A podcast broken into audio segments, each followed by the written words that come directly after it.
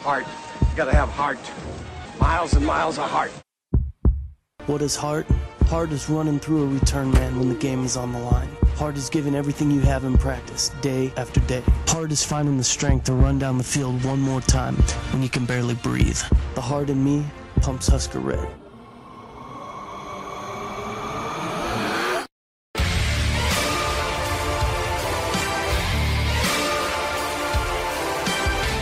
Hello and welcome to a brand new episode of the Five Heart Podcast, brought to you by CornNation.com, one of the 300 plus uh, sports sites dedicated to your favorite teams uh, on SBNation.com, and hosted JitteryMonkey.com, part of the Jittery Monkey family of podcasts. I'm Greg Mahochko, and back after a couple of weeks off, we uh, really geared up the end of the regular season of uh, Big Ten college basketball, and uh, in both women's and men's. Uh, we talked a lot of basketball last few weeks, but we're talking football this week with my good friend and yours, Hoss Reuter. Hoss, welcome back, man. It's been a few weeks. How you been? I've been good. You know, it's good to be back. Um, kind of my Friday nights. You know, were suddenly there was a Thursday and Friday nights. There was a void. I, I didn't know what to do with myself. Uh, well, no comment. um, speaking of, what are you drinking tonight? Uh, water. Oh, okay. I uh, w- working on accounting homework, and I've been kind of ratcheting down on the diet the past couple weeks or so. So beers are for Friday night consumption only at this point. Well, I am. Uh, I, I've gone the light beer route, and I am uh, drinking a Kraftig Light. Are you familiar with Kraftig? I am not. So it's it's really funny. Apparently, and I don't know how many years back, but apparently there was a little bit of a uh, um, a split in the Busch family, the the famous Anheuser Busch uh, family. So this is an offshoot. It's brewed in St. Louis, uh, and it's uh, the William K. Busch Brewing Company. And he was the he's like you know I'm I'm gonna do things my way. Uh, but anyway, there's Kraftig and Kraftig Light. Uh, so I've had the Kraftig before.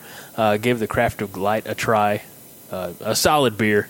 I enjoy it. It's you know your pretty typical light beer. I'm looking to see here, uh, 109 calories. Eh, I don't know if that's good, bad, or otherwise, but it's a good taste, good flavor for a light beer. So I, I figure as we record this on a Wednesday evening, why not have a, a hump day beer? So. As I mentioned, we're we're going to be talking a lot of football, but we're going to be talking a lot of happy football, a lot of pleasant memories. Uh, it was your idea. Uh, I'm, I'm going to let you kind of explain the genesis of how you how you got this idea, how how it came to be, and then and then what we ended up turning it into. Well, yeah, I was just kind of thinking earlier in the week. One, I hadn't been on the podcast for a few weeks, and I figured a return was imminent. And uh, despite if any of our listeners out there don't like don't like me, well, guess what? I'm still here. There's Um, no listener. They, there are the, the listeners want like Hoss and David or Hoss and Patrick or Hoss and John. They want more Hoss, less Greg. That's the hundred percent feedback that I've got. Is they want less of me, but what they don't know is I have the recording equipment and the way to put it on the website. So I'm still useful for now. Continue. Hey, like I said, you're the skipper. No, no, I'm the Gilligan. You're the skipper on this operation. You're the head coach. I'm just the offensive coordinator, offensive line coach. John's our AD. Uh, I, I, I already explained to you in, in the text message that I am the associate or the assistant athletic director of the foosball program. So, Well, don't sell yourself short. You're you're a key member of this outfit. all right, if you say so. Uh, but uh, yeah, so I was thinking, you know, it's like you know, right now there's not uh not a lot of football on the field news, you know, except for a few tidbits from winter conditioning, and um, there's, you know, I'm still working through breaking down film of the Frost offense and kind of waiting until the coaches clinic in the spring game to start putting together articles and breakdowns on it. So I figure why not kind of go with a historical bend to Nebraska football, and tonight we'll do top five favorite wins in a non-championship national championship season. So, sorry, can't say beating Florida 62 to 24 for the older folks, drubbing Alabama 38 to 6. So we're going to keep it, you know, non-title season.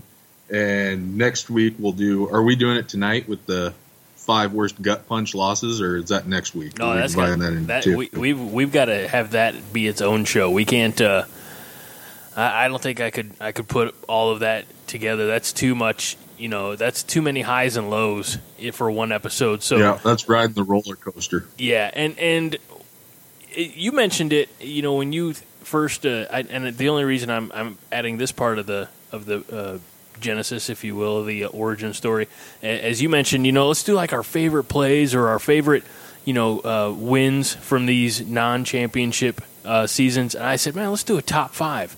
And I said, there's a podcast you Yeah. should listen to, and it's called uh, Tom and Jim's Top Five, and it's of course available where all of your favorite podcasts are. Um, it, it's a it's kind of a a, a ground swelling of I, I don't know an, an underground anyway uh, it's two guys who are about my age so think in the 30 to 35 range and all they do is they take a topic. It could be any topic like recently because of the olympics they did their top five winter olympic sports. Um, they've done top five you know their favorite movies their favorite uh, uh, you know Nintendo games, their favorite school lunches. One of my favorite episodes, and this brought back a lot of nostalgia for me. This is why I listen to the show because uh, it, it's very much nostalgia. But their one of their uh, recent episodes was top five uh, PE sports, uh, be it you know like the floor hockey or dodgeball or you know things like that. So a lot of nostalgia, a lot of laughs, you know, and it's about like our show, it's just a couple of guys, a couple of friends who are, uh, you know, just talking and killing time and, you know, kind of catching up every week. So uh, check that out.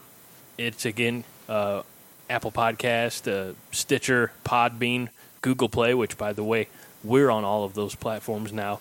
And it's called Tom and Jim's Top 5. And tell them that uh, Greg from uh, the Five Heart Podcast sent you because they're expecting a check, and I'm poor, so I'm not going to send them a check, but I'll send them some listeners, hopefully. so, um, so anyway, this week we're doing our favorite wins, uh, Husker football wins. I had to get really specific on that Facebook post, uh, uh, courtesy of Salt, because he wanted to get kind of, dare I say, salty, and and uh, we'll get to his Uh-huh.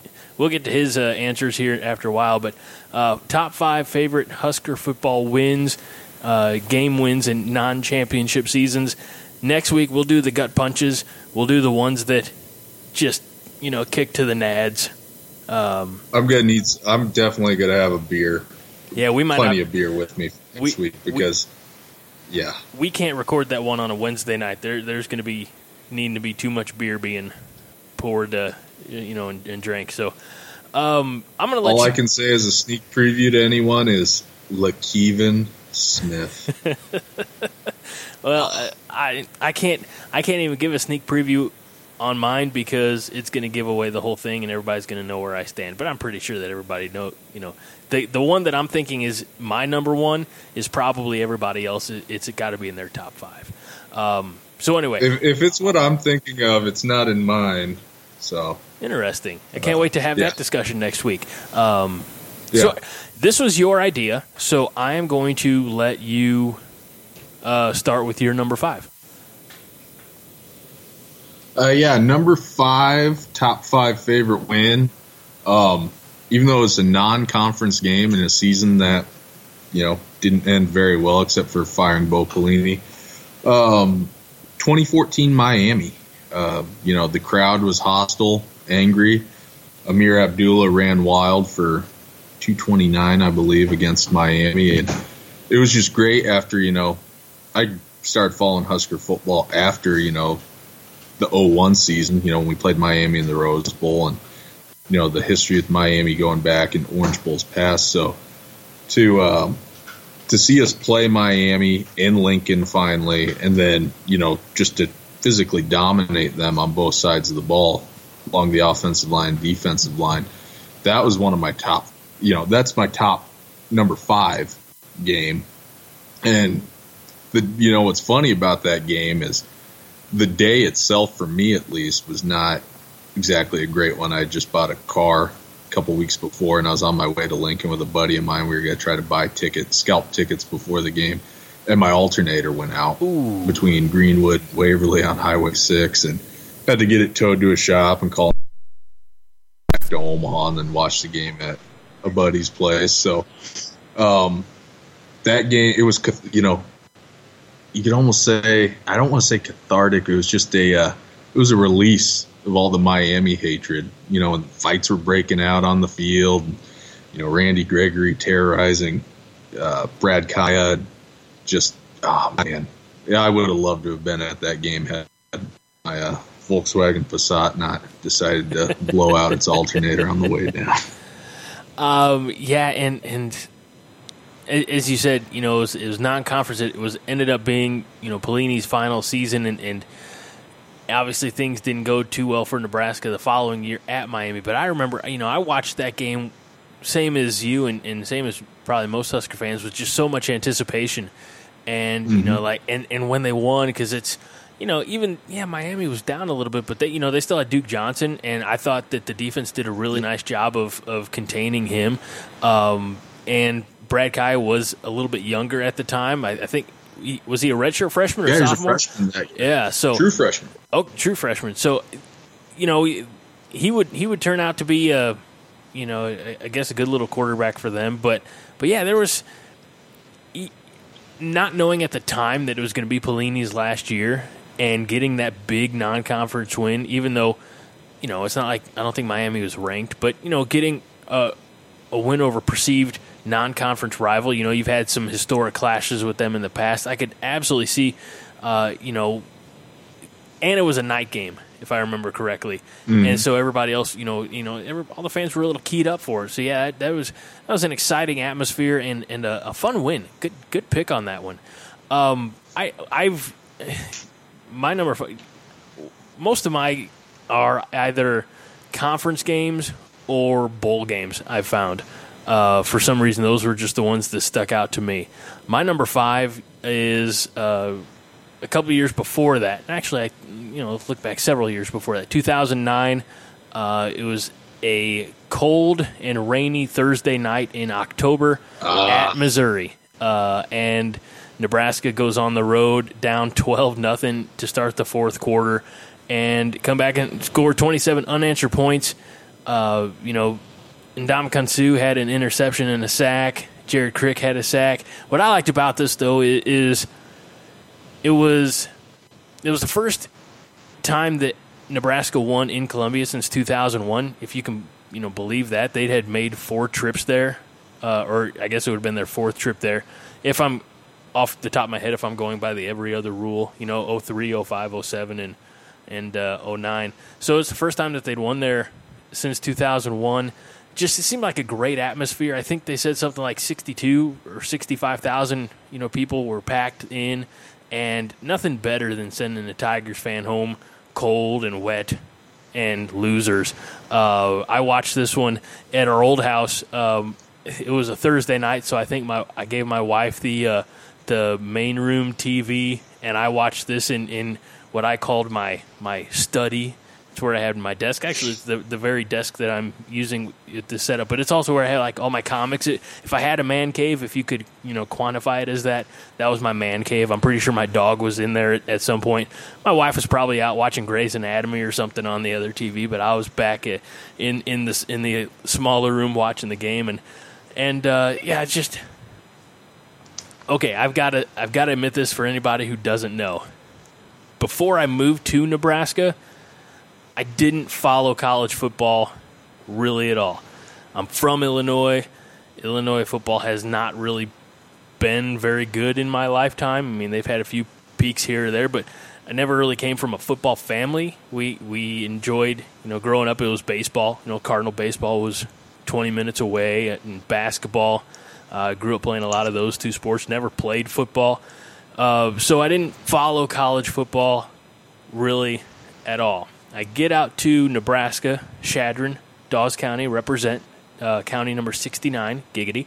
Um, and on a Saturday, my first on air as a professional radio person, my first on air job was uh, to announce the Sheridan County Fair Parade through Main Street, Gordon, Nebraska. and the uh, the guy who was uh, co-hosting, co-announcing with me, who would end up being my roommate for a couple years out there, he says, "So I got to ask, because you're the sports director coming in, uh, you know, where do your loyalties lie for, uh, you know, college football?" And I, I, I don't know if I trolled or if I just didn't have a real answer, but I said, well, you know, I could try to you know, pander to the, listeners and say Nebraska, or I could try to curry favor with my boss and say Colorado because my boss was Colorado Buffaloes fan. Nobody's perfect, but he's a good guy who gave me my first job at 21. I said, so I just went completely like I, I didn't even say Illinois. I said Missouri, and and then I and, well, let me finish. Then I had to stand by that for a couple of years because I didn't want to be I didn't want to appear wishy washy. Um, but it was 2006 and I'll remember it because it was my uh, my final fall out there when I, I moved in uh, to a house with a, bunch of people, uh, and they were all Husker fans. I, I didn't. My roommate that I, I mentioned previously, he was not a, a, college football fan, and he wasn't from Nebraska, so he didn't understand it. Uh, but the people that I moved in with, they were from, uh, you know, like uh, Sidney, and they were, you know, they were from out west, but they had that that I don't know that passion, and so I gravitated towards that passion because it was just fun to be you know passionate about college football. I really, even though I said Missouri, it was more on a, the trolling basis of of the listeners. So when Nebraska went in 09 and beat Missouri and Columbia, that was I was like, yeah, good job, guys. You know, I anyway, I I, I was never really a Husker fan, or I mean, uh, ooh, I'm gonna edit that out. Uh, I was never really a Missouri fan. I was just a troll. I, am sorry, guys. I never really meant it. Uh, go Big Red. That, am, am, I off the hook now, Hoss? You are. Okay. You are. You know, um, it, it, came full circle, and uh, you you ended up backing a good horse instead of a Missouri Tiger, and uh, well, all is forgiven. Well, thank you very much, man. That, that 09 game, though, that, man, I didn't really think of that one when I was going through mine. But that I remember sitting at the uh, end of the third quarter, start of the fourth quarter, when we were still down 12 nothing. I remember sitting there during a commercial break, just kind of thinking to myself, "Where do we go from here?" You know, getting shut out, twelve nothing, offense. You know, you thought that was going to be the lowest just, that they'd ever get. Yeah. Meanwhile, you know, I mean, it, the Huskers then said, "Hold my beer." exactly, exactly. And you know what's funny? I mean, I even felt like the defense was playing like shit. You know, in that game, even though we had only given up what a, a touchdown, a field goal, and a safety on a botched, uh, on a bad snap down in our own end zone when we were trying to punt. And yeah, I mean, it's funny how that just all turned around. You know, Zac Lee hits uh, Niles Paul on a deep post route yep. off the Mills concept or pin concept, depending on what school of thought you're from. And then um, trying to think of the second touchdown. Well, it was right. It was right after second a, touchdown uh, was to Mike McNeill. Yeah, it was right after. If I if I remember correctly, wasn't it right after yeah, a uh, goal. turnover? It's had the interception. Yep. Yep. Um, yeah, the tight end oh shit screen throwback to Mike McNeill, and then uh, see if I can third one was that uh, another Niles Paul touchdown, and then Roy Helu salted the game away. And yeah, that one felt good because, I mean, that period of 03 to 08, you know, and before leading up to the 09 game, it was just, you know, burning hatred for Missouri. I didn't hate Mizzou as much as I hated Colorado at the time. But I just got so sick of, you know, Brad Smith, Chase Daniel, yeah. uh, Martin Rucker, all uh, all those guys. David Overstreet Jr. You know, in 05, uh, come back to tie it at 24 at halftime, and first drive of the second half, driving, you know, hit Terrence Nunn on a slant route on fourth and three. He runs down to the three yard line, then gets stripped by Overstreet, and Mizzou recovers, then goes 97 yards in the opposite direction. And uh, the 07 and 08 games, I mean, they don't even need to discuss those. Those no. are just ugly. So yeah, that 2009 one was great. It would have been a lot better had we capped that off the next week by beating Texas Tech, and then you know maybe the Iowa State game with seven turnovers doesn't happen. Yeah, and for for this, uh, you got to remember who Missouri had at QB in this game too. It was Blaine Gabbert.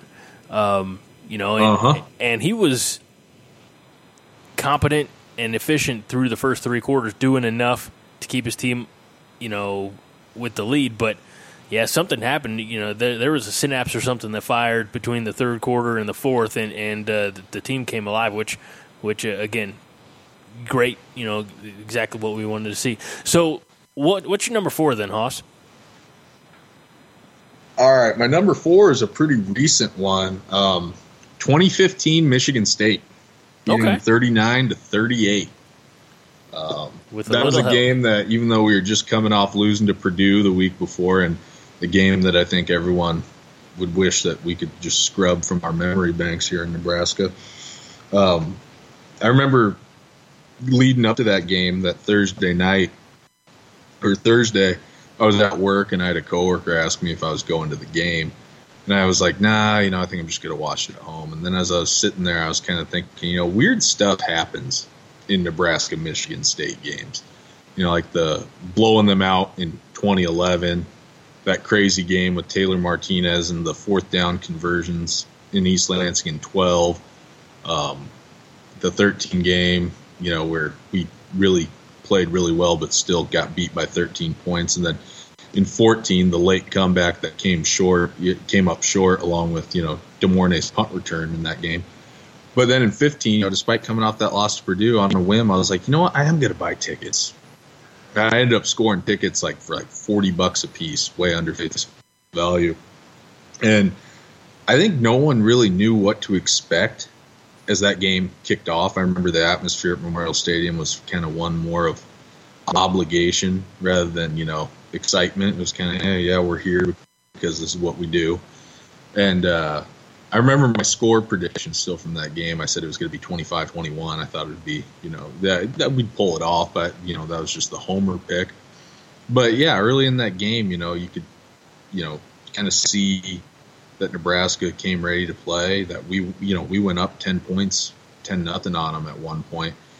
And then after that, it was just that back and forth. We couldn't stop Macgarrett Kings or Aaron Burbridge, and Connor Cook was throwing dimes as he usually did. And uh, then I remember, you know, when we were down 38-26 with a few minutes left, my dad and I went to go leave. You know, we thought, well, that's it. You know, we didn't recover. No, it was when we were down 38-26. Sorry, it was when we were down 38-33, and we didn't recover the onside kick.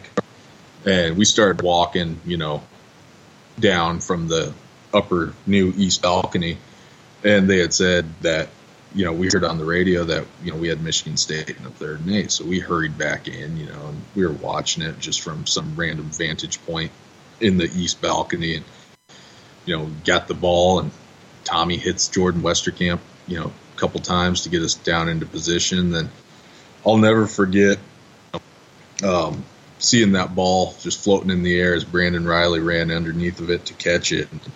I mean, I've never hugged so many strangers in my life. Uh, just total excitement and you know that that one felt good.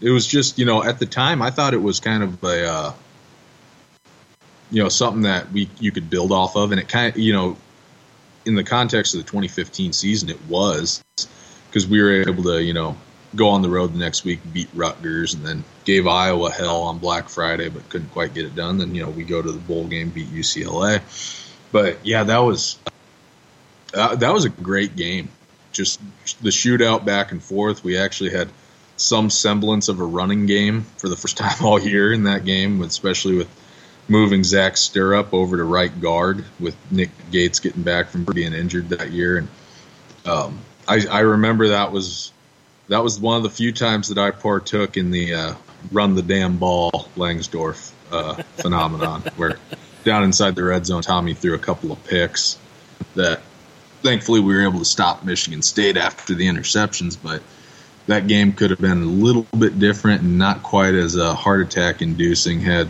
you know the play calling down in the red zone been a little bit better. And uh, Did the, Lincoln was like Mardi Gras after that. did the controversy at the end take away from it at all, or You know, a little bit.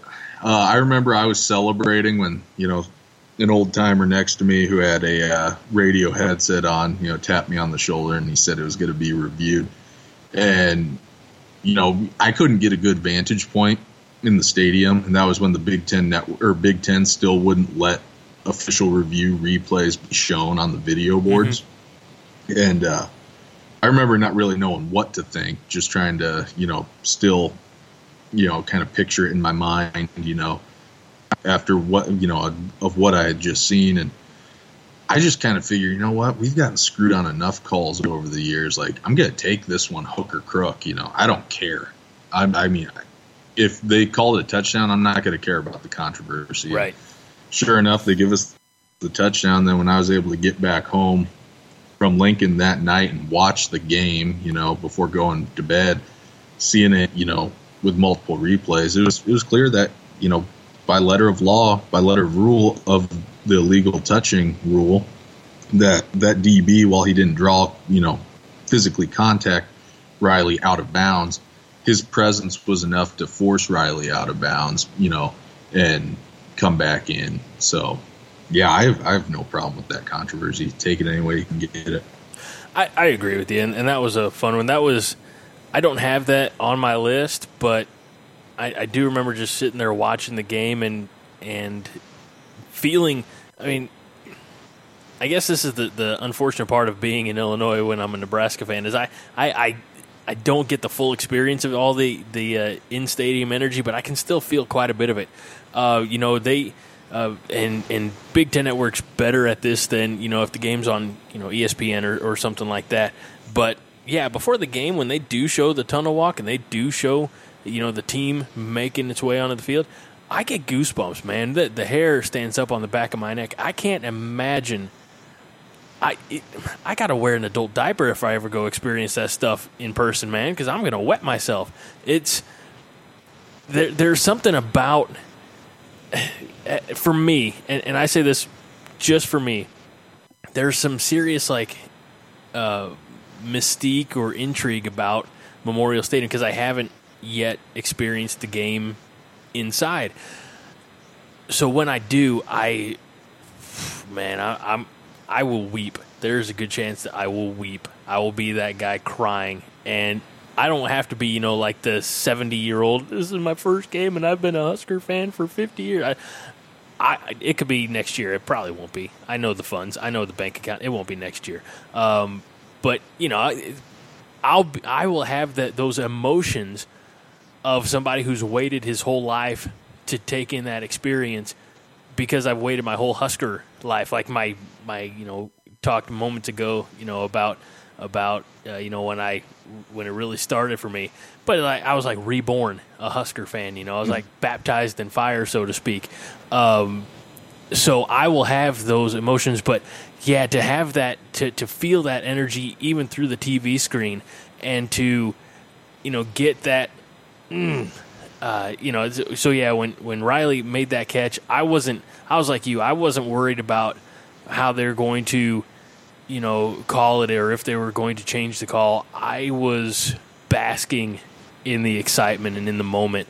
Um, so yeah, it's. It, I think what, we'll find, especially as we get closer to my number one, or, or especially when we get to my number one, is most of my picks I don't think are you know like oh it was my favorite because it was a technical and those boys went out there and they played a heck but it's about the the emotion and and, and what it what it meant to me to experience that game again even from a distance. That's why two of the three games I've taken in person I you know I, I'll have to put those on the on the gut wrenching list because they were losses. And the the only one that was exciting the only one that was a win was this past uh, season up in Champaign, and there wasn't a whole lot of excitement about it. It was just a Friday night, cold Friday night in Champaign. So uh, I digress.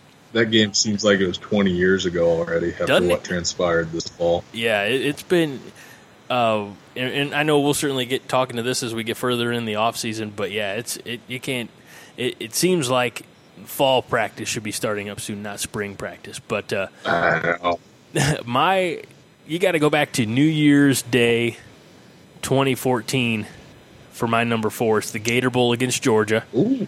Uh, okay. It's a little okay. it's a little on the recent side, but it was history. it, there was some there was some history Yeah. to be made in that 24 to 19 win.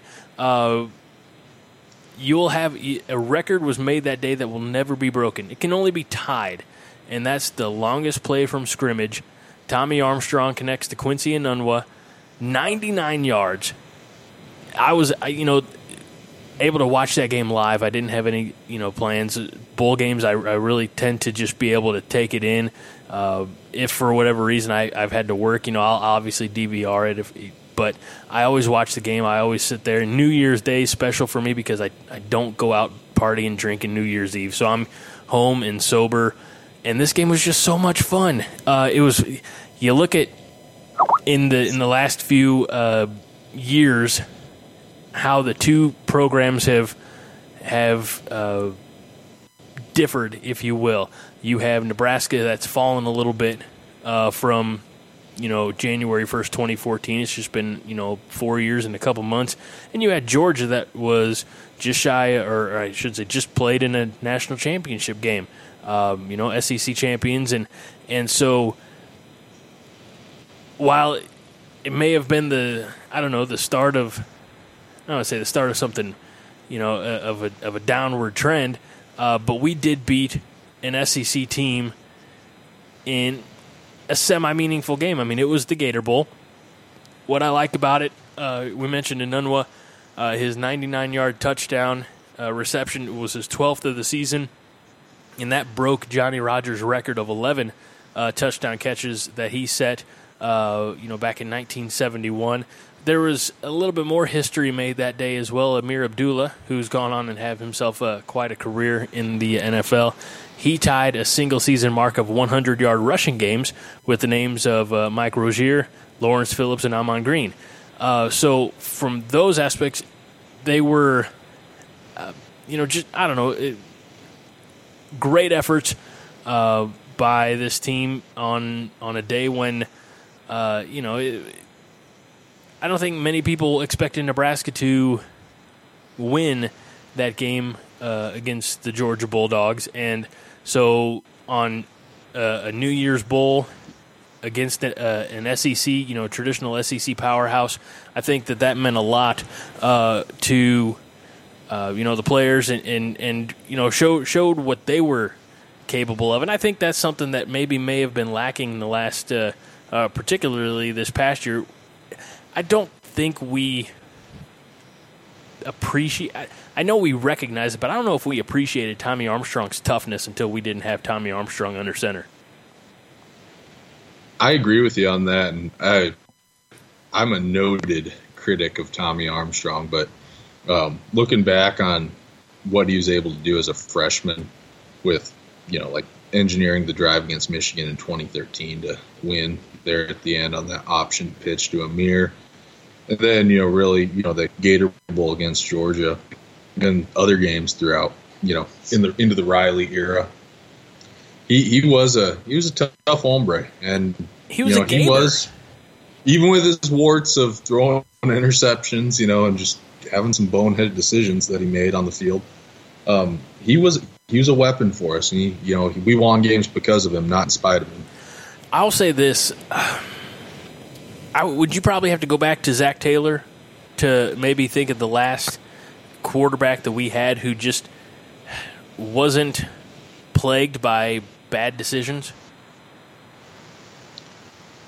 Because we saw plenty of from yeah, Tanner Lee. I mean, yeah, we saw plenty yeah, from I would- Tanner I would Lee. have to agree. it, and Tommy, which you mentioned, and and Taylor, love him to death, and and uh, you know I'm sure we'll talk about him uh, as, as the list goes on. But you know, just the the the YOLO bombs as they became known. Uh, Zac Taylor. Uh, well, no, I, I take that back. Joe Ganz. Well, even in Ganz' senior year, he made he had some boneheaded decisions. I can think of a pick against Virginia Tech and one against Texas Tech. Um, but yeah, I would have to say going back to man, I I, I don't know because I'm kind of weighing it out now, and yeah, I mean I can make case for Joe Ganz.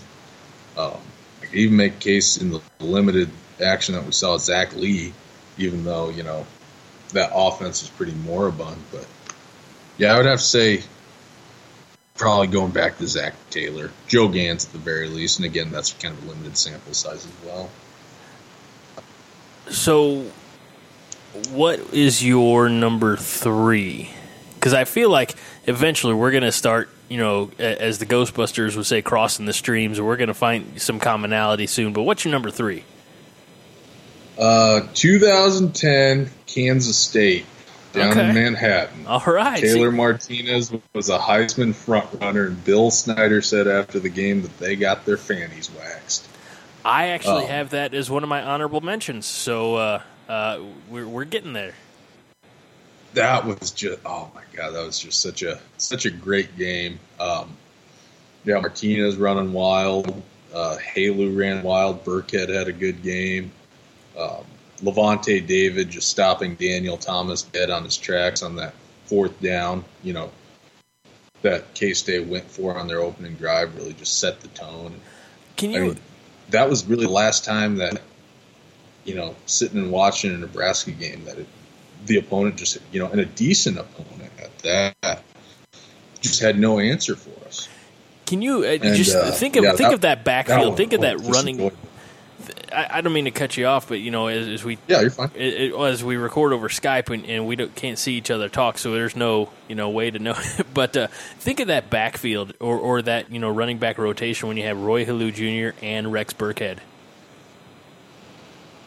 Yeah, we were we were spoiled um, for a good stretch of years. Um, despite a lot of critiques of the Pelini era, we recruited tailbacks pretty well. I know Helu was a Callahan recruit, but to have Roy Helu and Rex Burkhead, and then following that lineage, Ameer Abdullah, uh, we we were really spoiled in 2010 with Helu and Burkhead. You know, and it was kind of weird for a good, pretty much that entire season. They were just complementary pieces to Taylor Martinez's running ability. Right.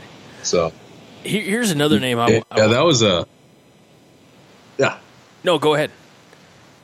Oh, I was just gonna say, you know, that game at that point, you know, I remember sitting watching the post game coverage on ESPN, and you know, everyone was talking that Nebraska was back at that point, and I remember we climbed up in the poll to number four before that Texas game a week later. That did not go according to plan, to put it one way. Yeah. But um, yeah, I mean, at that point, it, it was just everything was looking great, and that was really the apex of the Pelini era.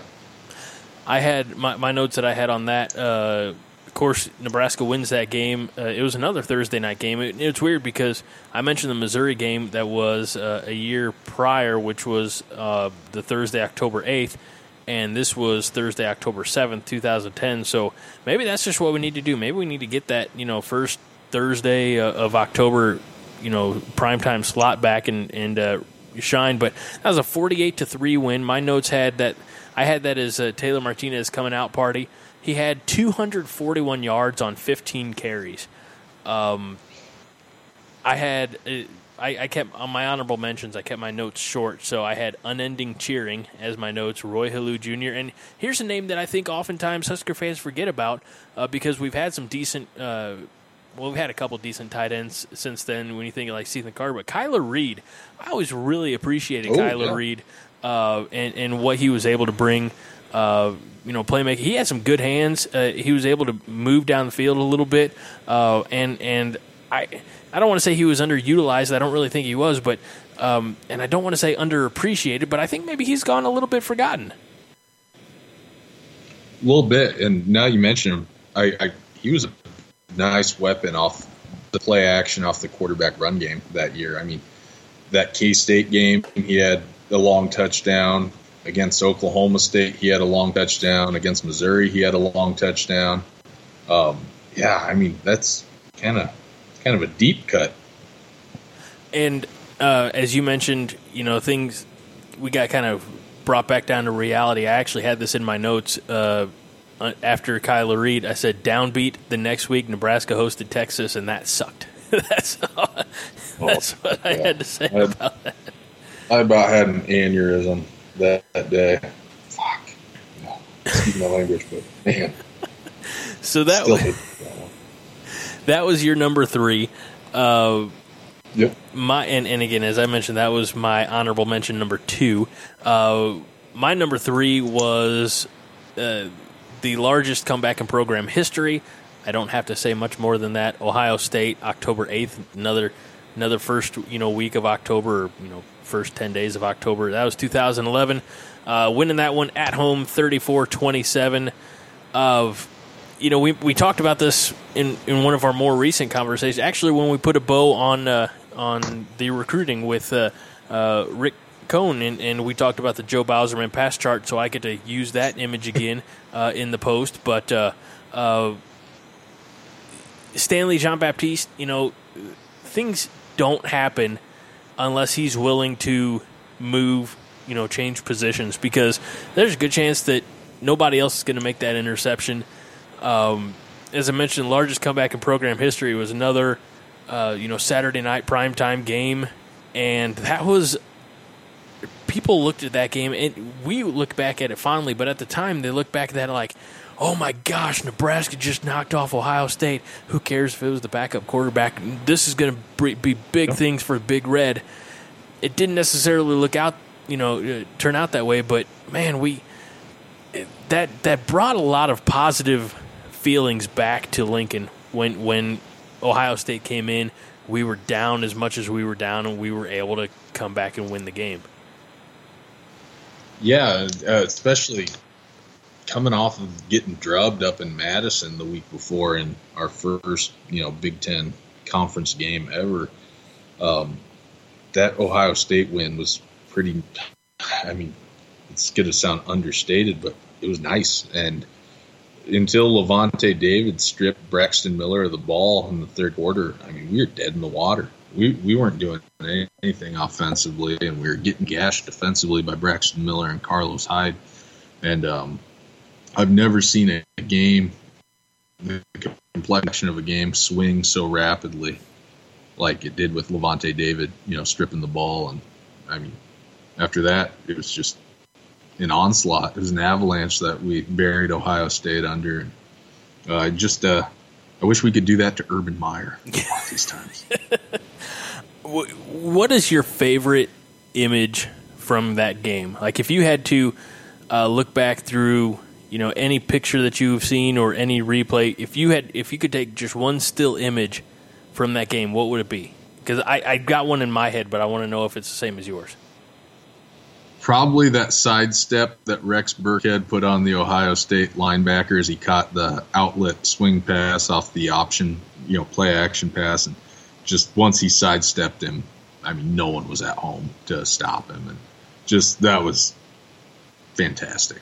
See, my my single favorite image from that game is Burkhead Superman diving to get the ball to break the plane because um, he was yep. he was right there by the pylon too. So I mean, it, it, it was important that that he you know really extend, but that that was you know it, it, and and a very close second. Like if that's one A, then one B is Jean Baptiste laying out for that interception uh, because that was a wide receiver move that you know this you know kid who just switched positions. I, I mean, it was just that week, right? I mean, he he wasn't yeah, yeah, he wasn't ingrained as a as a defensive back the whole season, learning everything. He's just like, uh, we're shorthanded.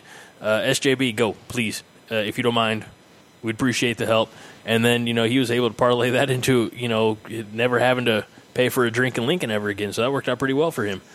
Um, so that that was that was a uh, you know like I said a wild night and and like you said coming off that loss at Madison the the week prior and that that's probably going to pop up at least in my honorable mentions if it's not in my top five next week. Um, but yeah, that that was a that was a fun night. That was a fun night in Lincoln, like the Michigan State game that you mentioned. You know, the the joint was rocking uh, when when Ohio State left with their heads. Now I don't want to say heads hanging down, but you know, with with, with the loss. So, uh, moving on to number two. Let's hear it.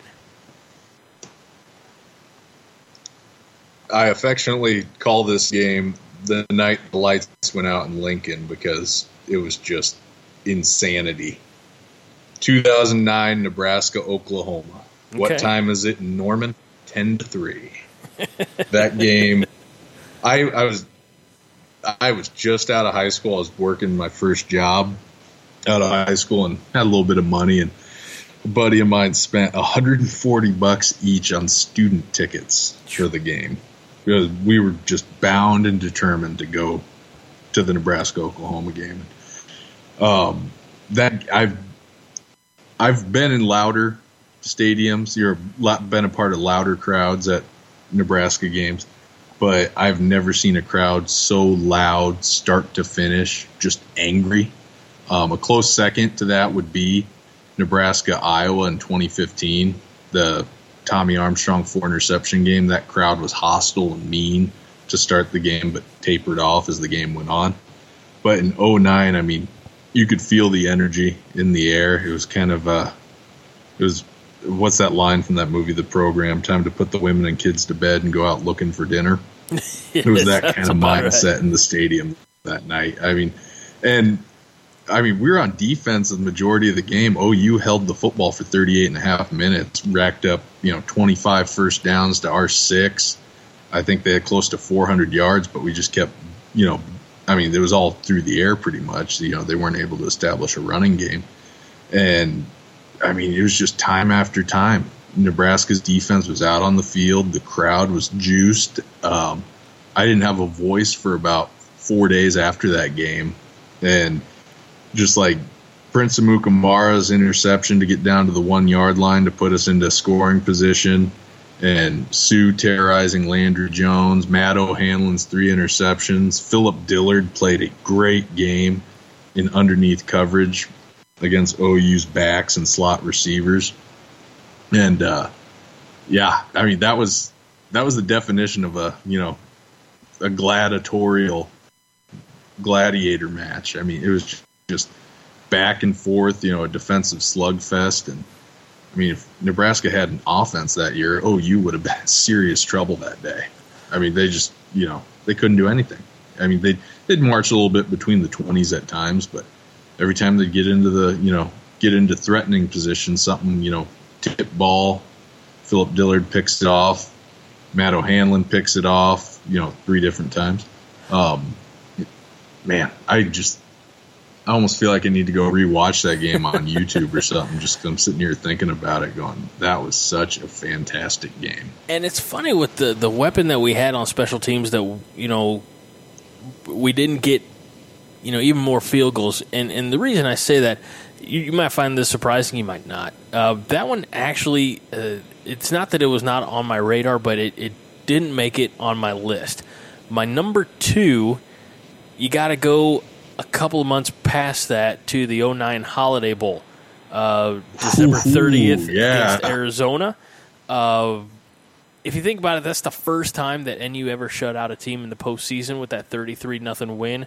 Um, none of the stats are really, I don't know, I don't know, glaring. I mean, Rex Burkhead uh, was the leading rusher for the game, but only had 89 yards.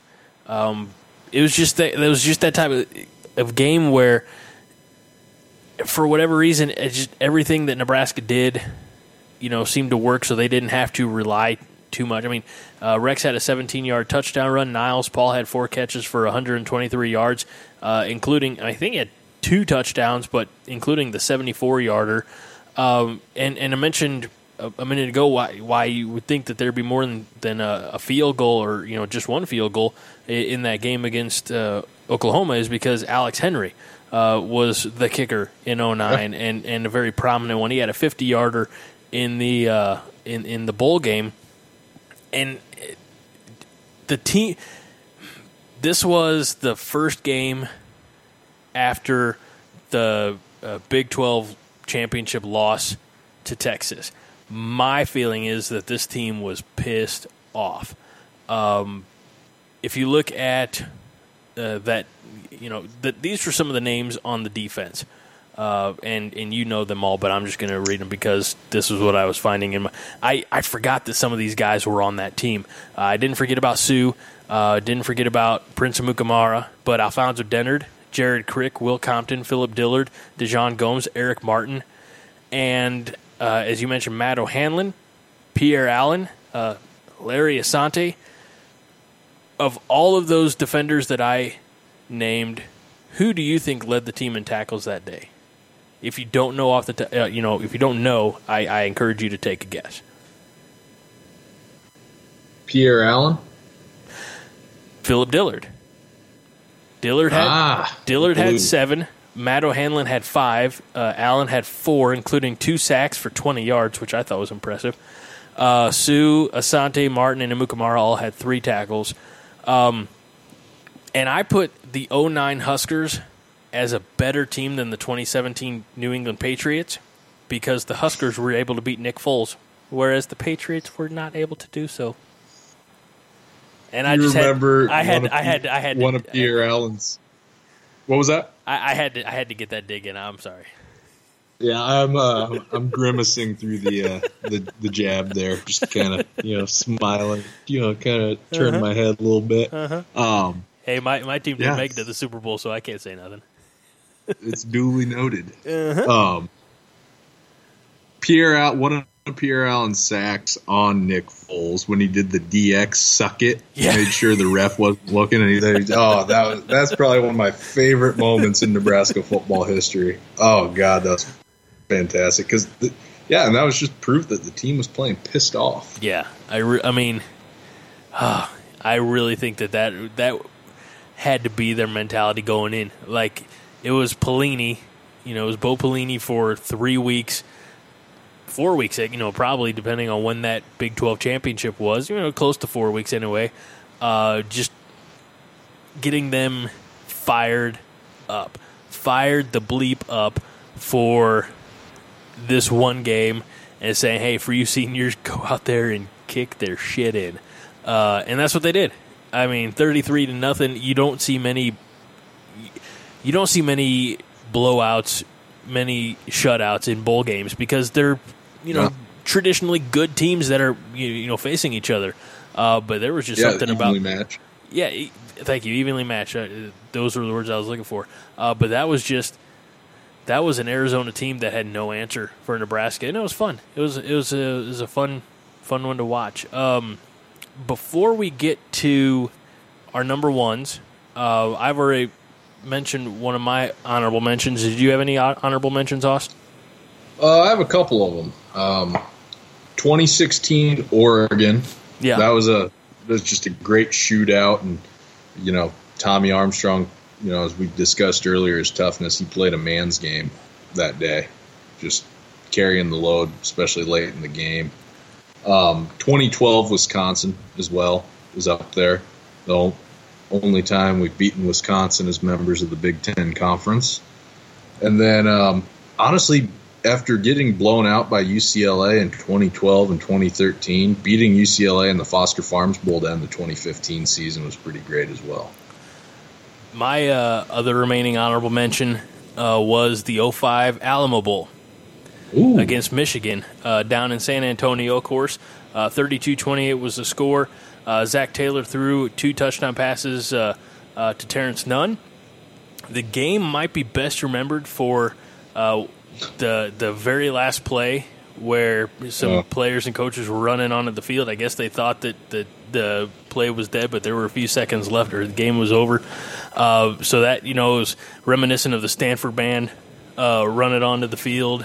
You know, it's happened a few times here and there, but uh, um, you know the bucket of Gatorade had been dispersed. Um, but what I will always remember about this game, I probably shouldn't. I probably need to, you know, forget about this one, drink this one away.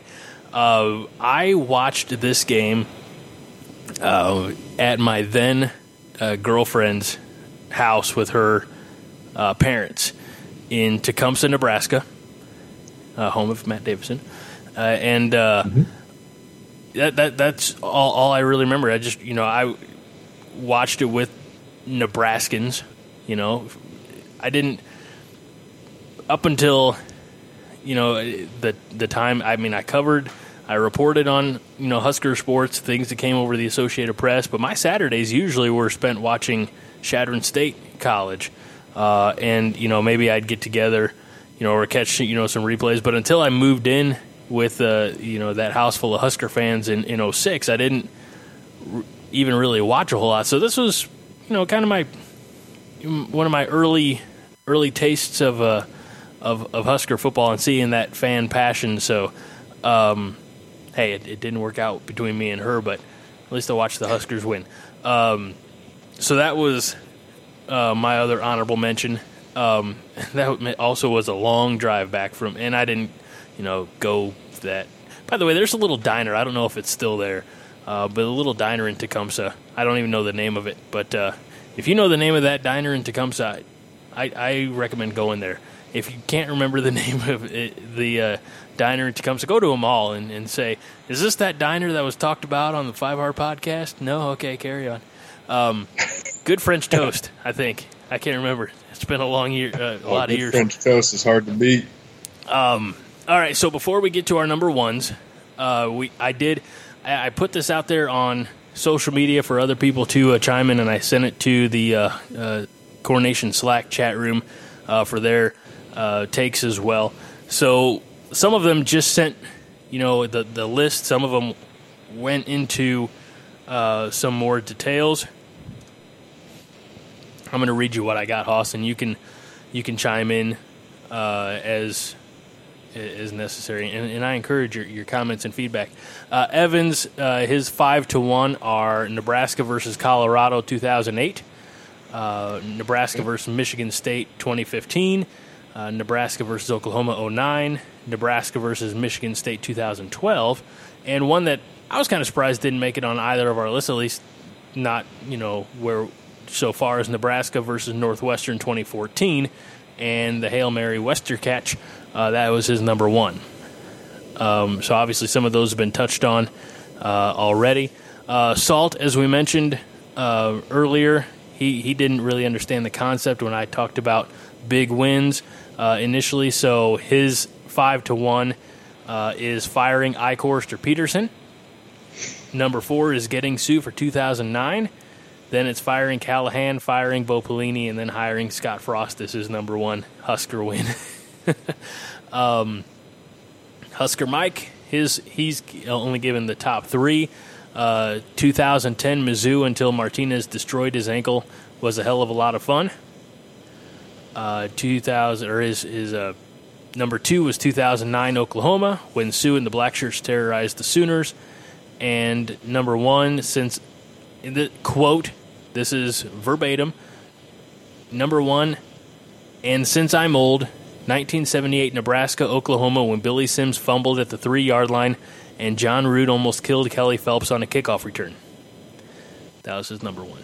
I'd I'd say that might be the greatest Nebraska win in a season that didn't end with a championship ever.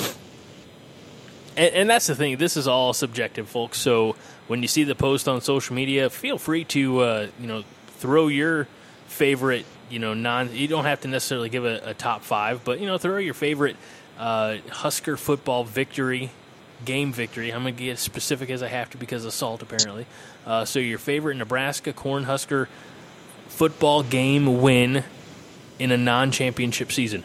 Um, Nate, he's he actually gave us a quite a bit of of narrative as well. So we'll we'll get his five to one here. Five uh, was the, the 2011 Ohio State game. Even though it was a down Ohio State team, the fact we came back over uh, down over 20 to win. Just throwing Rex Burkhead at them was so much fun. Uh, number four was Missouri 2010, which we talked about. He said, I don't know what it was about that game, but that was a stress filled, several hour event. It probably as a result of Missouri embarrassing us the prior several years. Then Suh rolls onto Blaine Gabbert's foot. Next day, there was a picture uh, that went out of Suh rolling on his foot, and it said, paraphrased, When a man named Sue makes you his bitch. That was a paraphrasing. uh, oh, I hated Missouri so much. We came back to win, and Zac Lee throws that last touchdown and just starts screaming, as did everybody I was watching uh, that game with. It was somewhat cathartic. So that's what he said about the Missouri game. Um, let's see his number three was Oklahoma 2009, but he had uh, this is what he said about it. We had zero offense in that game. The only touchdown came after an interception by Prince, I believe, and he got tackled inside the five. Zac Lee to the tight end on a PA pass was all we needed to win. There have been louder moments uh, in Memorial Stadium, but I don't think I've been to a game where the energy and loudness was sustained throughout the entire game. So very much uh, what you said, Hoss. Uh, One of the cooler moments was during halftime, and they had players and coaches from both Oklahoma and Nebraska down on the field. Uh, they went down the starting uh, the line starting with Sam Bradford, then got to Barry Switzer, and the place went crazy. I was thinking how much Nebraska misses those, day, those days, and then they got to Tom Osborne, and the place about exploded. Lastly, Matt O'Hanlon got the game-winning interception, just threw the ball up in the air, and I don't know if he got flagged, but nobody cared. The 2009 season is my favorite season of all time. Just think if we had an above-average offense, could have contended for a national title. I Oh, think yeah. all of that is true. Um, num- his number two was the Notre Dame 2001. He says, I personally don't remember much about the game, but the fact that Nebraska fans turned it into a quasi home game is still incredible to think about. And his uh, number one is Oklahoma 2001. He says, I remember the Eric Crouch play, and I remember how loud it was in the stadium, but what I'll never forget is the guy behind me, who was a complete stranger, grabbed my shoulders and started shaking me back and forth like a rag doll after the Eric Crouch catch. He apologized right afterwards and said, Sorry, I just couldn't help myself. That was a fun game. So that was Nate's uh, 5 to 1 there. Um, let's get to your number one, sir.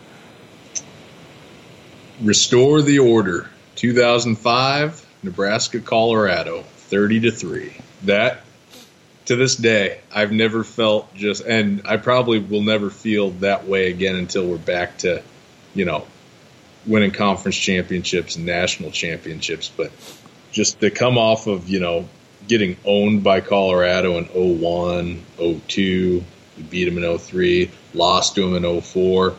I mean, that was at the height of my Colorado hatred.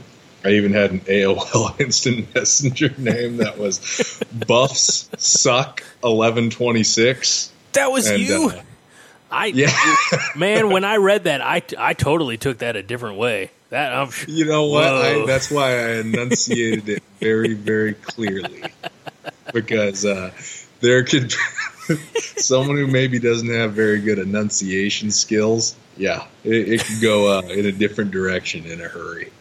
But um, man, yeah, I, I just, I mean, Thanksgivings as a kid were spent just. You have the turkey, the mashed potatoes, and the pumpkin pie with a big old helping of just hating Colorado and just you know anticipating the game the next day.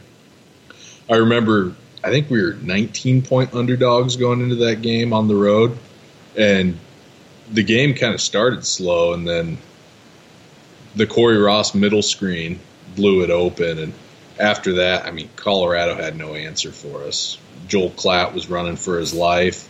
Um, Zac Taylor was, I mean, surgical precision that day, and that se- especially in that second quarter, um, just moving, you know, operating the offense at full sail, and um, just seeing Col- the Colorado students who have long been kind of a boogeyman for Nebraska fans, you know, um, get ejected out of the stadium for throwing trash on the field. It was just that, just such a feel good win, and the fact that no, I mean, even a lot of Husker fans weren't even giving Nebraska a shot in that game against Colorado. Yeah, we restored the order. I remember I I, uh, I just had to have a shirt after that game. still got that shirt, right? No, no, I got rid of it uh, probably about five, six years back. Think we'll, think you'll get a new uh, restore the order shirt when Nebraska beats Colorado this year? Uh, no, I'm hoping for a restore the order shirt when we beat Iowa this year. All right, fair enough. I, I just was trying to find that symmetry there. Um, Yeah, yeah, that was in those. The the Colorado games were what made me really appreciate the day after Thanksgiving. Um, yep. it, it- now, of course, it's Iowa, which isn't the same. I mean, it's it's not bad. It's just worse because it's Iowa, and everything in Iowa is worse, even when you're comparing it to Boulder. Um, I don't Boulder know. at least has mountains. That's true. That's true. Uh, I've I've been up to some of those mountains. I, I've got good and bad experiences in those mountains. Uh, we're not. That's that's a story for another time. I've talked enough.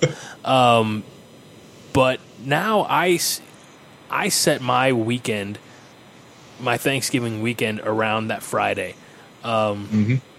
When uh, he who shall how, let me try that again. That's the that's the Kraftig light talking. When he who shall not be named said that they were going to look at and then do away with the the day after Thanksgiving game, a part of me died. So I hope that that you know under the new administration that that those are restored promptly.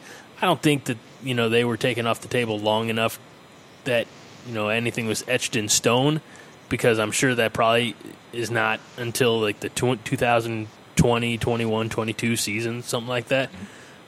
I just I I used to work the Saturday the the day after that so that I could be home and watch the football game. It's just you know I love Black Friday football, so I'm right there with you. And and I think I think that's why because I would much rather and I know this is part partially me the football fan, but also mostly me the guy who hates Black Friday and being out of the house. I don't want to deal with anybody. I do it, it'd be different if I was going to the game. If I was going to the game, I'll more than happily put up with the crowd. But I don't want to go to the mall. I don't want to go to Kohl's. I don't want to go to even Home Depot or Bed Bath and Beyond. Well, I, I might go to Bed Bath and Beyond.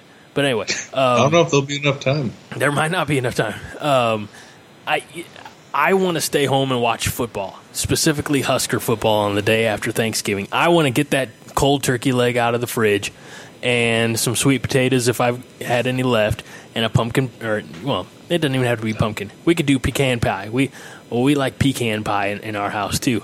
Um, I that's what I want to do. That's how I want to spend my Friday after Thanksgiving, and so yeah, that's that's it. That, it was those Colorado games that helped me appreciate that, and in, in 05 was the heck of a one to you know to get started on. So my number one is actually a game that you mentioned, but I didn't want to. I didn't want to bring it up because I didn't want. I, I, wanted. How do I say this? I didn't want to bring it up then because I didn't want to ruin the surprise maybe of, of my number one. But it is okay. that it is that 2015 Foster Farms Bowl. Um, okay. Day after Christmas, uh, 2015, Nebraska beats UCLA 37-29. It was a rough first year for Mike Riley. Um, I, and and I say that, but they were five and seven. But if you look back at at how We're many, so much better than our record that, that, year. Exactly. We that was an eight or nine win team that he had the following year. Um, mm-hmm. But you know, you've got the hail mary loss to uh, uh, BYU. You've got the overtime loss to.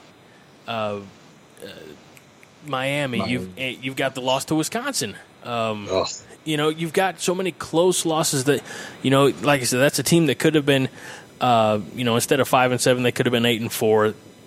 That that could have been a nine win team. Um, but you've got Nebraska and UCLA the day after Christmas. You've got Josh Rosen, who, you know, entering this draft is probably a, a, a you know top ten pick. He might be a first round pick. I don't know. Or, I mean, not first round, a, a top overall, you know, pick. I don't know. It just depends on if Cleveland wants to kill another quarterback or not. Uh, I mean, they need to pick up anybody but a quarterback. That that meme that that is going around the internet of of the Cleveland fan with all the names going down. They're mm-hmm. needing to extend the picture because the picture is not long enough. It's not tall enough for all the names on the back of that meme. Anyway, um, Nebraska ran for 326 yards in that game. Um, Rosen was, I don't know, uh, his influence was minimal. Um, they outscored the Bruins 16 to 8 in the second half. In that game, uh, Tommy Armstrong passed Eric Crouch and moved to second on Nebraska's career total offense list. Think of that. Tommy Armstrong, if he played for a, a better Nebraska team, could have been, you know, he, he passed a Heisman Trophy winner. He could have been you know, in consideration. If the team around him, if the coaches put him in a better position, he could have mm-hmm. he could have been a candidate.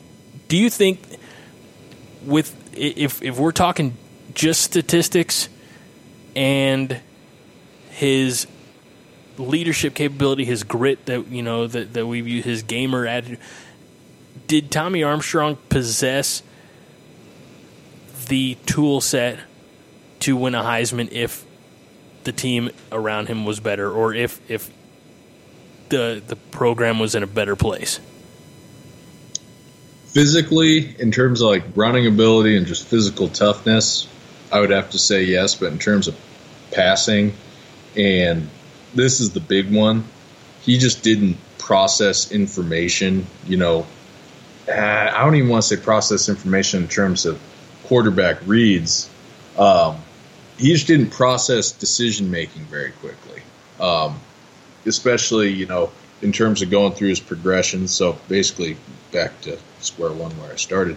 Um, there were a lot of there were a lot of instances where he tried to throw the alert route in Riley's offense when it just wasn't there, and he was a little too slow at times to pull the trigger on some RPOs. And um, he made he was a great zone read runner, but there were sometimes that there were too often there were times that he made the wrong read. Um, I don't know if that could have been the coaches giving him the you know pull or keep you know pull or give read you know predetermined, but I just don't know. Like in a Frost offense, for instance, I don't know if he pulls the trigger quite fast enough in his decision making. Like say, you know, a Deshaun Watson mm-hmm. or um, you know, I'm trying to, you know, Vince Young would be another good example of someone who just made real quick decisions out of the spread. Cam but Newton, Cam Newton probably. This, what was that? Uh, you say Cam Newton, put him in that. Yeah, Cam Newton. That's a that's a great one. Um, great example. And but in terms of statistics and just terms of what he meant to a team, you know, of being a weapon and you know being able to you know move an offense down the field, I would have to think that with a better supporting cast, he would have been even more dangerous, um, even more of a better player, especially like in you know 15 and 16 if he would have had a good offensive line in front of him and you know a good good running game because after Ameer left, you know, in 14 we haven't had you know very good tailback play as and dynamic, so, right? Yeah, I mean, with a better supporting cast, I think he probably puts together something better than what he did. And that Foster Farms Bowl is a really good example of the staff putting him in good positions to succeed. We kind of switched to more of a spread run game, you know, for that bowl game. And, and it's um, it's been mentioned. Wish we would have done it earlier. Yeah, yeah, it, has been mentioned here. You know, uh, I'm sure I've mentioned it to you, uh, and and I know I mentioned it to Brian as well in in early. Uh, early early episodes of the Five Heart Podcast, but I looked at that Foster Farms Bowl yeah, they might have been five and seven going into the bowl game. They might have still entered the offseason with a losing record, but I think they carried a lot of uh, uh, optimism, uh, op- optimism. Optimism's not a word. Optimism into the offseason yep. after that win, uh, and they were able, like I said, they parlayed that into a nine-win uh, season in 2016. Um, all of that aside, it's not the most dynamic. Uh, you know, it's it's not the it's not the best game even on my five. But the reason, and this is what I mentioned earlier, you know, sometimes my emotions, uh, you know, things going on, my my immediate environment uh, helps, you know, cloud my judgment, if you will.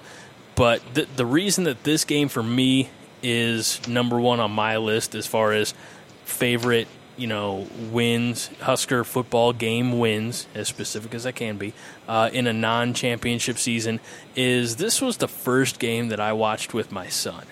Uh, he was three days old. Uh, he was maybe five pounds because he was born five weeks early. Uh, so we're hanging out in the hospital in St. Louis. You got to remember, this was a late, late I mean, this was 6:15 local time, you know, in Santa Clara. It was 8:15 kickoff uh, here in in the Central Time Zone. So he's asleep. Obviously, my wife is, you know, probably working on schoolwork because she was going to school. You know, has been going to school since uh, the beginning of 2015. Um, but I'm sitting there in the hotel, or not in the hotel, in the hospital, watching this game on my iPad because we're in. Uh, just a quick and uh, well, since they closed the unit down, I, I don't think I can you know, I, I, can give the layout without, you know.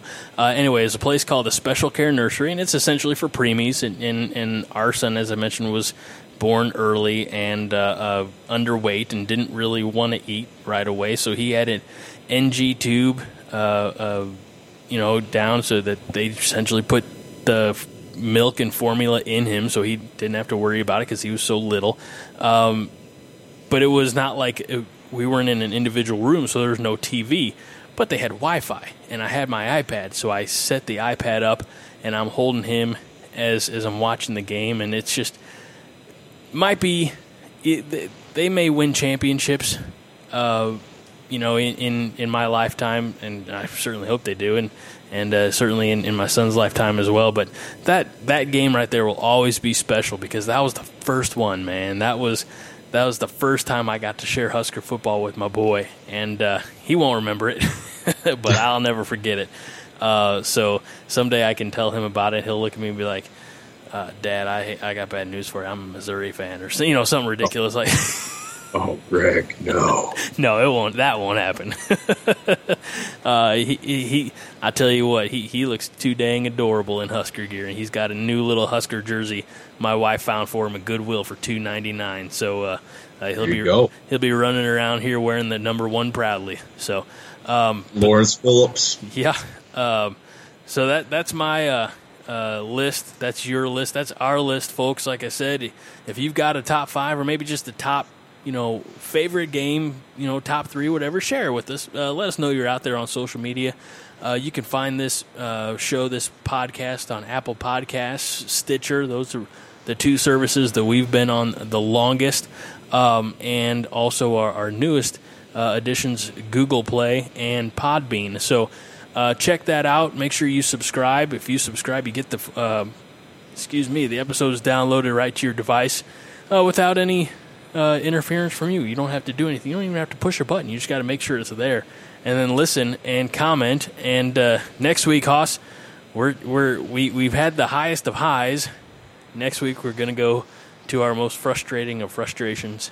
Um, excited, excited to hear what your five are, and, and an honorable mention or two. Um, do you have do you have your list ready or? Uh, yeah, it's sitting here right so, in front of me. So you were ready to go. Yep. I am. Uh, I am I, not prepared. So we can't do a back-to-back recording. Even we're gonna have to do this recording next week. this is gonna be. I mean, literally, it's there. There's probably you know might come close to have some tears shed talking about some of these games. Just the the frustration of it in, in, hindsight, hindsight being twenty twenty as they as people claim it is, should we have done the bad one first and then finished up with the happy, or? nah, you know, because here here's the thing that, at least to me, you know, when, when it comes to losses, I'm one of those people. I hate losing more than I like winning. You know, you win, you're like, okay, you know, on to the next. You know, right. Uh, unless it's, of course, you know, it's a big a, something really big in your life that you win at, you know, whatever that might be, you know, in Powerball personal life, you know, and um, you know, just being a Nebraska fan.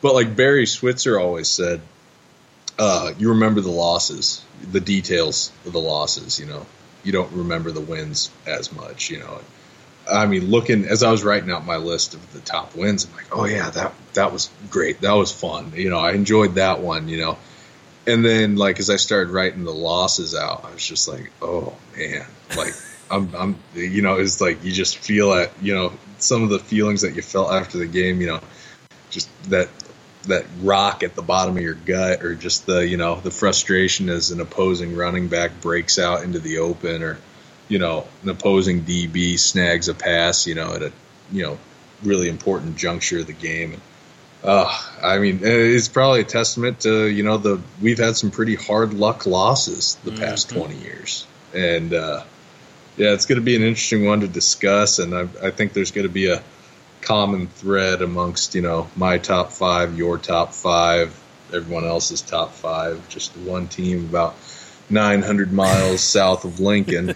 So, I uh, the, there's one. I unfortunately I don't remember the. Uh, uh, opponent, but there was one game this past season where it, it, had to be a close game going towards the end where we might have lost in the last few minutes, but I'm sitting on the couch, something egregious happens. I jump up, yell obscenity, almost, you know, stomp on my kid, and my wife's sitting on the couch with like a look of dread and fear on and like, uh, okay, son, we're gonna get in the van and go now. And uh, we'll send for our stuff. Yeah, it was that kind of like I, I don't know what what game it was, uh, but I know that I was exceptionally pissed off. Um, I have made a uh, I have made a horse's ass out of myself many times in anger during Nebraska football games. So um, yeah, I- it's. Uh, I, I've had people watching a game with me just look at me going, "Who the hell are you right now?" You know, I, I'm a well-adjusted, you know, Yeah, sure. nice guy for 38 weeks out of the year, but on 14 Saturdays in the fall and early winter, um, I'm a little bit, I'm a little bit of a different cat. I'm a little bit of an ill-adjusted individual. Well, this has been a lot of fun, um, and hopefully everybody listening has enjoyed it as well, and and maybe you know, like the the feelings that uh, you know, and, and the thoughts and the memories that I get when I listen to uh, Tom and Jim's Top Five on uh, where wherever your fine podcasts uh, are available. Um, hopefully, that brings back some of the memories, and they're like, "Oh yeah, I remember that game. That was really fun," or or maybe brings up uh, another game. Like I said, if you are listening to this, and most people, uh, when they comment, probably comment on Corn Nation. So go ahead and throw in your, uh, like I said, throw in your top five. Or we're on Facebook at uh, Five Heart Podcast. That is uh, five written out. Unlike on Twitter, where it's the number five Heart Podcast. Uh, anyway, you can find us. We're not difficult to find. Uh, Podbean, Google Play, Stitcher, and Apple Podcasts, and hey, we've got. Uh, see, this will drop on Friday. There's some men's basketball to be played Friday uh, from Madison Yes, Square. Garden. So, uh, as we record this, we still don't know who the opponent will be. That's neither here nor there. Uh, all we have to do is that thing that we do. And uh, I'm Greg Mahochko. This is Haas Reuter, uh, reminding you this week and every week that Five Heart is all the heart you need. Go Big Red. And Haas, what is it that the men's basketball team needs to do? Win the damn game. Booyah. This is a production of the Jittery Monkey Podcast Network. For more jittery shenanigans, go to jitterymonkey.com.